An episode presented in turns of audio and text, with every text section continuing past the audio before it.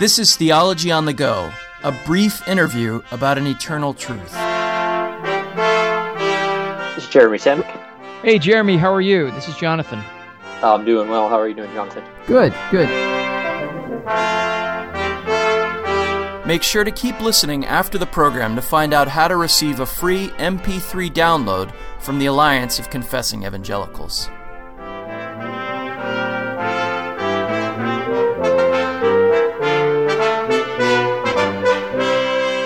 Hello and welcome to Theology on the Go. I'm your host, Jonathan Master. I am also the executive editor of placefortruth.org, which is the host site for Theology on the Go.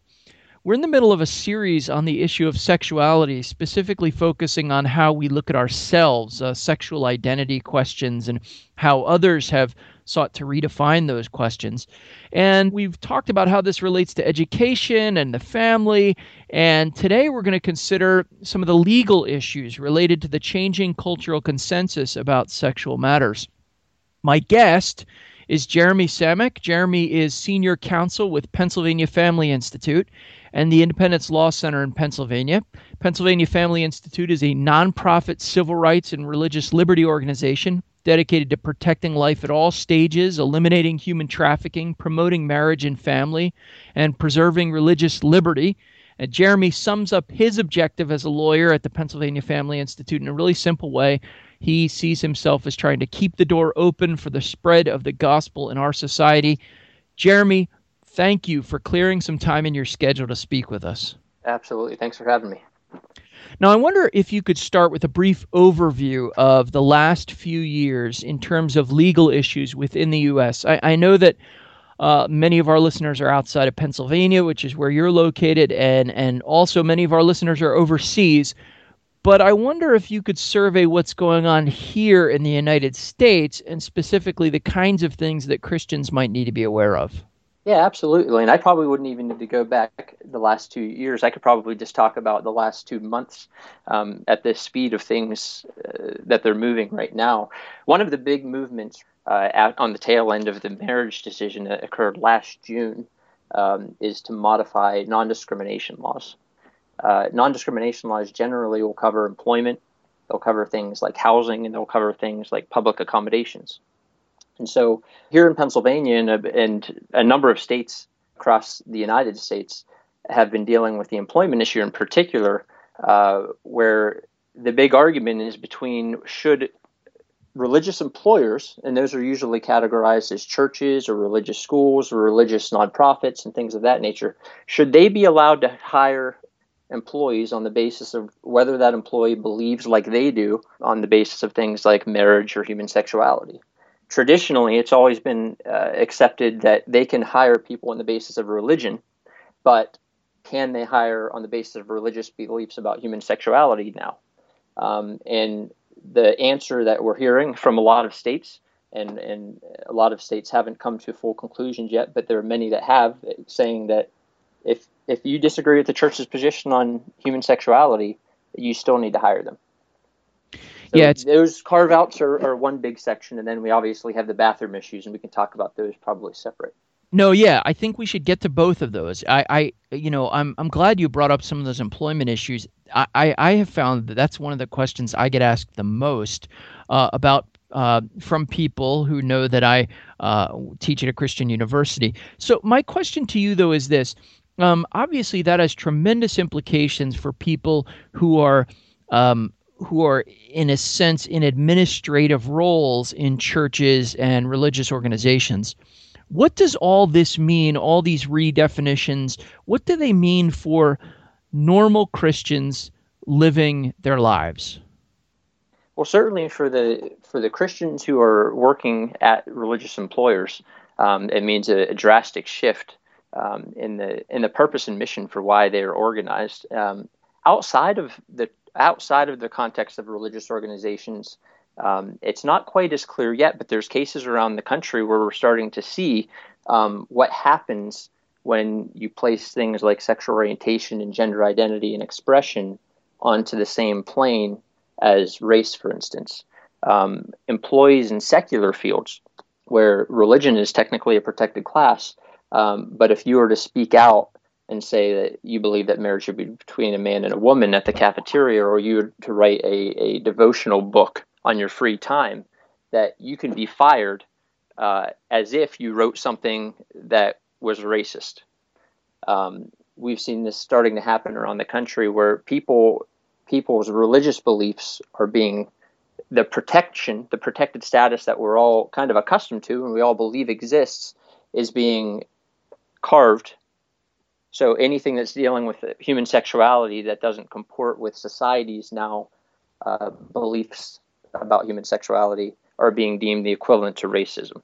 And so society will tell them if if you can't make a racist statement and then justify it based on religion, then you can no longer make a statement about the rightness or wrongness of human sexual conduct.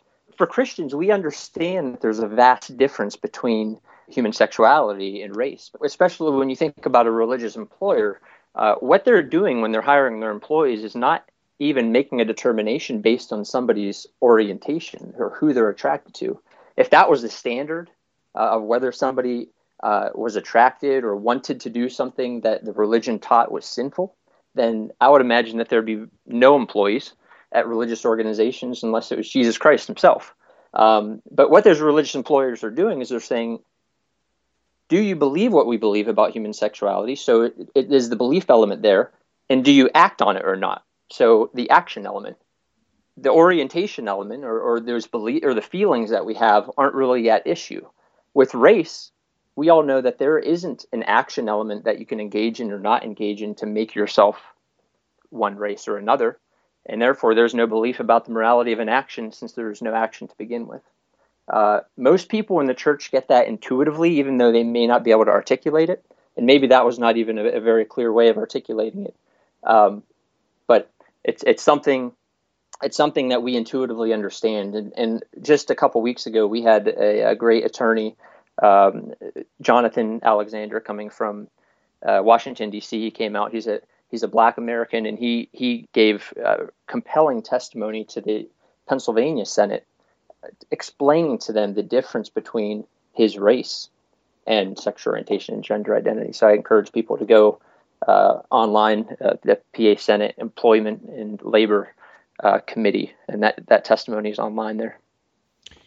No, that's that's helpful, and I'm glad you did elaborate on that because as you were as you were beginning your answer, it, it occurred to me that there are arguments that are made that uh, don't really uh, aren't able to withstand close scrutiny, like the parallel between race and sexual orientation, and yet um, they can kind of catch us flat-footed. And and that was really what I wanted to ask you next, as you have advocated for space within the public square for Christians to live according to their convictions and for Christian institutions to operate according to their convictions. Um, I'm wondering what you've observed in terms of our own under preparation eh, or or or shallow thinking on these things. In what ways have we been unprepared? In what ways do we need to think more carefully in order to as it were, arm ourselves, at least intellectually, for uh, the arguments that are coming at us? Well, I think in a way um, it's understandable because the things that are the, the, the things that are occurring in our society right now are largely things that we've assumed for so long that there hasn't been uh, there hasn't been long periods of, of discussion or analysis, especially in the Christian world. When we take, for instance, marriage, uh, a concept that has been around for a very long time, we could talk about marriage in the religious context and say this is what marriage is. It's between a man and a woman, and this is the biblical basis uh, on which we place that. But as a church, we really never had to because because the uh, culture was aligned with us defend why the church uh, ought to ought to believe that the state should be involved in marriage. And so when when society and when the, when people who advocated for changing marriage came on the scene and were making arguments that religious marriage can they can get married however they want to, but this is state, and so we sh- we can define it however we want to. We were sort of left without having sat down and thought about why we as a church believe that the state ought to get involved in marriage, and it was something that wasn't by and large being taught from the pews. it was kind of like if you're in a trial and somebody gets up and they give the opening statement, and maybe that opening statement at a church was the biblical basis and foundation for what marriage actually is. And then the world got up and then they gave their opening statement. And usually, when you hear that first argument, you say, wow, that, that side has a really good point. They're going to win this trial. And then when the other side got to give their opening statement, then you say, okay, well, we have a battle in our hands. But with marriage, we kind of saw that the church remained silent after giving their opening statement. The culture put on their evidence. Uh, the culture put on witnesses, and the culture gave a closing statement. But by and large, the church was left with saying, "Well, it's just so obvious to us. We we can't. How do you not see it?" And and I think that those kind of um, so we were kind of caught uh, unprepared. And I think with these non-discrimination statutes, because we've been unprepared in the past, people are starting to analyze these things, and it's happening quicker because the, the pace at which these changes are happening is so quick. The other thing that I would caution uh, people, in addition to trying to make sure that we're not caught unaware and we're, we're analyzing things that we may assume to be so obvious that we don't have to, um, is to be prepared of of the of the accusation of hate. And and what I mean by that is we've spent a lot of time as a church preparing people to speak truth with love and with kindness and with respect. And and we need to do that and we need to continue to do that because that's an important very important uh, principle. It's a very important principle upon which the way that Jesus interacted with the people around him. But what we can't forget is that Jesus taught that if they hated the master, they're also going to hate the servant. And as his servants, we can't expect that if we are speaking the truth in love, that we're not going to get a response of you're hateful, you're bigoted, and those sorts of things. So we need to prepare people for that response because that response is one thing that I think causes Christians to sort of retreat and and refuse to engage in the dialogue. So when the race analogy comes up, a lot of times people are very um, number one, they may be unprepared to talk about it, but number two, it is it, it's a scary thing to be uh, compared to racists. And so we as a church need to prepare ourselves to be able to have that conversation, have it with truth and love, um, but know that we're still going to be um, hated. We're still going to be called hate, hateful, no matter how loving we speak the truth. Yeah, that's such good advice. I think you you really nailed it on both of those things. Uh, on the one hand, the arguments surprised us, even though, um, as as I'm learning, uh, these arguments have been in the works for some time, but they, they caught us off guard as, as Christians and really surprised and shocked us. As you said, it feels like everything's moving so quickly. But but I I think you make a great point, which is you have to be prepared for the fact that when you engage in this, uh, one of the counterattacks is going to be accusations of of hatred, and that's that's helpful advice not just to individual Christians, but also to pastors and others who are preparing uh, uh members of their churches to to deal with this. And that that's kind of where I wanted to go next. Uh, many of our listeners are pastors or or elders or deacons, officers in a local church, and moving back to the kind of institutional implications, what kinds of things do you foresee churches having to address in light of these legal challenges? Well, I think one of the one of the first things that is always good to look at is your policies and your bylaws to make sure that what you believe about these issues is clear. Um, that's something that again in the past you may not have had to have done quite as much. And another thing is your membership policies and who can take part in certain events or who can volunteer uh, to be a spokesperson or to be kind of in a in a leadership role in the church. Um, going by your, your Matthew 17 and and following through with church discipline, um, be consistent with the way that you treat people based on a variety of different sins, um, but be consistent in those type of things. Now, the problem with having good policies uh, for instance, with things like your employment policies or things like whether you're renting out uh, a gymnasium or you're permitting your chapel to be used for weddings, uh, you can have a good policy and you can be very clear that you want the, the building to be used for things that don't conflict with your religious beliefs. Um, policies and having good documentation and having good contracts are great. Um, they're kind of like a bulletproof vest, but we all know that bulletproof vests aren't impermeable to every type of weapon. And the type of laws that are being proposed are oftentimes weapons that these bulletproof vests can't really uh, defend against, if that analogy makes sense. So we need yeah. to make sure that we're engaged, especially I think in, in the in the United States at the state and local level, because these type of laws are being passed at the local level as well. They're not usually being applied to churches if they're passed on the local level, not because they don't apply to churches based on how it's written, but just because a lot of times the, the smaller communities uh, don't want to go after the church right away, but at the state level they can be. Now, one of the big things that people will often one of the big, I think, misconceptions that churches and religious schools and, and, the like have is that the Constitution will protect you. Um, the easiest way to understand why it would not protect you is this. If you, again, go back to race analogy um, and you look at the way that the laws are applied, the Constitution religious liberty uh, doctrines do protect us to a certain extent, but most non discrimination statutes don't permit you to hire and fire on the basis of protected classes. The only exception to that is usually religion. But as long as your religious your religious uh, belief doesn't conflict with any of the other protected classes. So what do I mean by that? If you are hiring as a church your executive assistant, you couldn't say based on my religious beliefs, we're only going to hire white executive assistants or black executive assistants or male or female executive assistants. That would be discrimination on the basis of sex or race. Um, you could not say, This is my religious belief, so I can do whatever I want to. They would say, You can do whatever you want to. You could hire only Lutherans, but you can't hire only male Lutherans.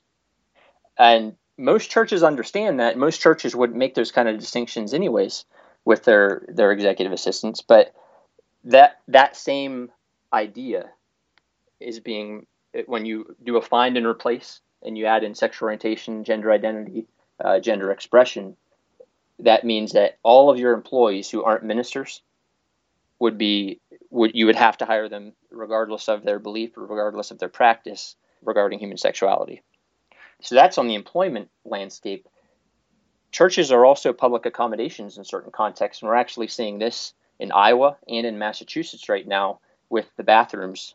Usually, churches don't have locker rooms, but sometimes they do have uh, homeless shelters or, or, or shelter, uh, or they'll they'll open up their church for uh, people who need to get away from uh, an abusive relationship, usually women and children.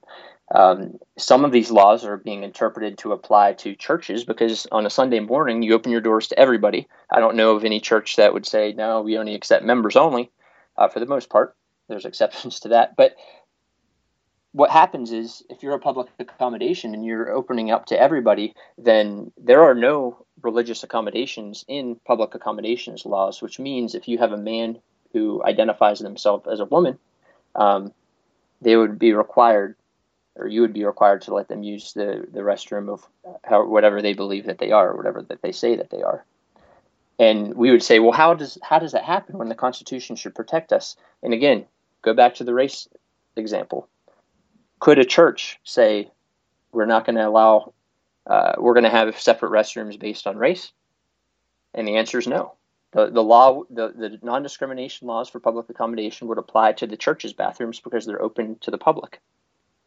And so that's what they're they're they're using that um, and, and applying that for sexual orientation, gender identity, and gender expression. Now, again, I don't want to just leave it there. I'd like to to go through and explain why why is it different? Why is it different than race? That's that's the argument that often comes up with with uh, with these bathroom and locker room and shower type contexts, and you'll hear people often say, "Isn't this something that people did uh, 70 years ago, 60 years ago, uh, where they had different restrooms or different uh, water fountains based on the color of your skin?" Absolutely, that did happen, and that was wrong. And why was it wrong? Well, that was wrong because drinking water or going to the bathroom, those things have have there's no there's nothing inherent in those activities uh, that a person's skin color has anything to do with, right? Whether you're a black man or a white man, it doesn't make a difference in how you drink water. Doesn't make a difference how you use the restroom. With bathrooms, the only reason that we have separate bathrooms in the first place is because of the biological differences between us. Now, we don't have them based on what we wear. We don't have them based on who we like, who we're attracted to. We don't have them based on what we believe, right? The only reason we have them is based on biological sex. What the other side really is saying, if you take that argument, that racial analogy, analogy to its logical conclusion, what they're really saying would be, well, we can't have any separate restrooms at all if you were to use that analogy properly, because we don't have separate water fountains based on the color of our skin or based on our sex. We all use the same. And in bathrooms now, it doesn't matter your race, we all use the same bathroom based on our sex. Race has nothing to do with it because race has nothing to do with how we use a bathroom. But if that argument was taken as truth, that would mean that you'd have to open up restrooms to everybody. What the other side is really doing, though, is not. They're saying we just want to create a new form of segregation, one that's based on the subjective belief about gender rather than the objective reality of sex. Yeah, no, that those are thorny issues, and and this is helpful because I think to return to one of your earlier points, one of the problems has been that we just haven't had enough uh, clarity about what might be coming down the road to even think, you know, kind of do any second level thinking about about what this is all going to mean and how we should respond to it in an appropriate and biblical way. And so then that leads me actually to my last question.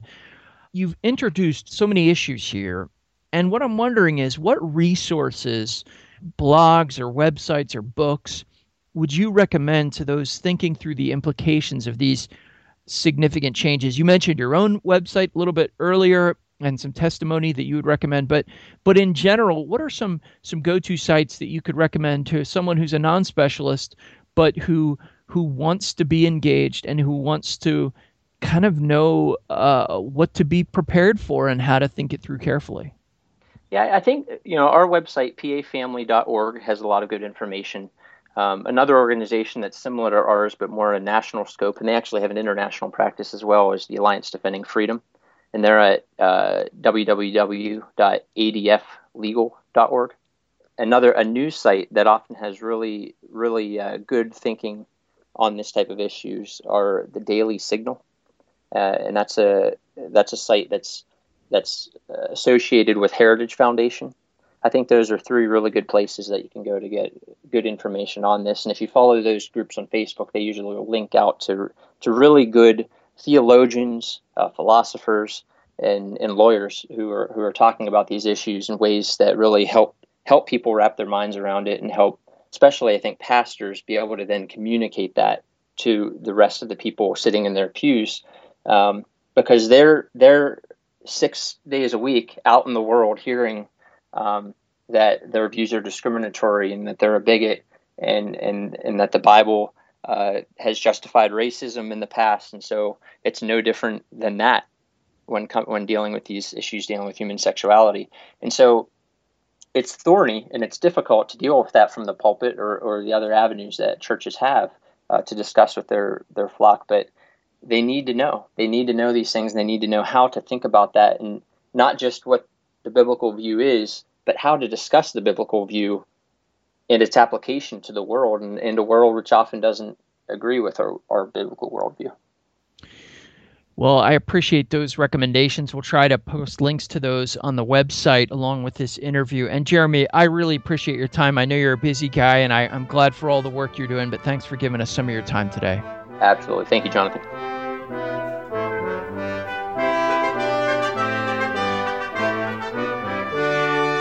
You've been listening to Theology on the Go, a podcast of placefortruth.org. Place for Truth wishes to be thoughtful and accessible and is based on the conviction that the gains of the Protestant Reformation retain their potency and ought to be maintained for the health of Christ's church. Just for listening, we'd like to equip you with free resources. Visit placefortruth.org to find a link to those resources. And listen next time to Theology on the Go, a brief interview about an eternal truth.